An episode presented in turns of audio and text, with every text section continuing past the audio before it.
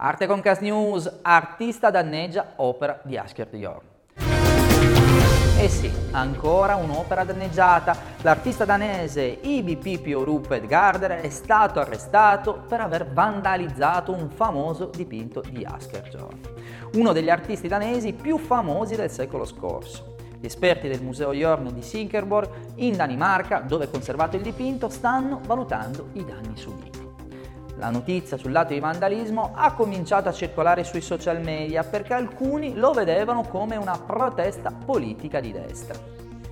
Ibi Pipi ha invece dichiarato che l'atto è stato compiuto principalmente per stimolare un dibattito sulla paternità.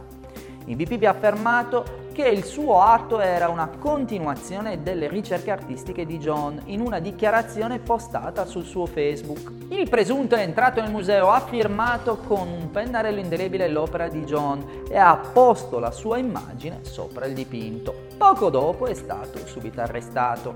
Arte o meno, il vandalismo o attaccare la storia non è mai una cosa buona.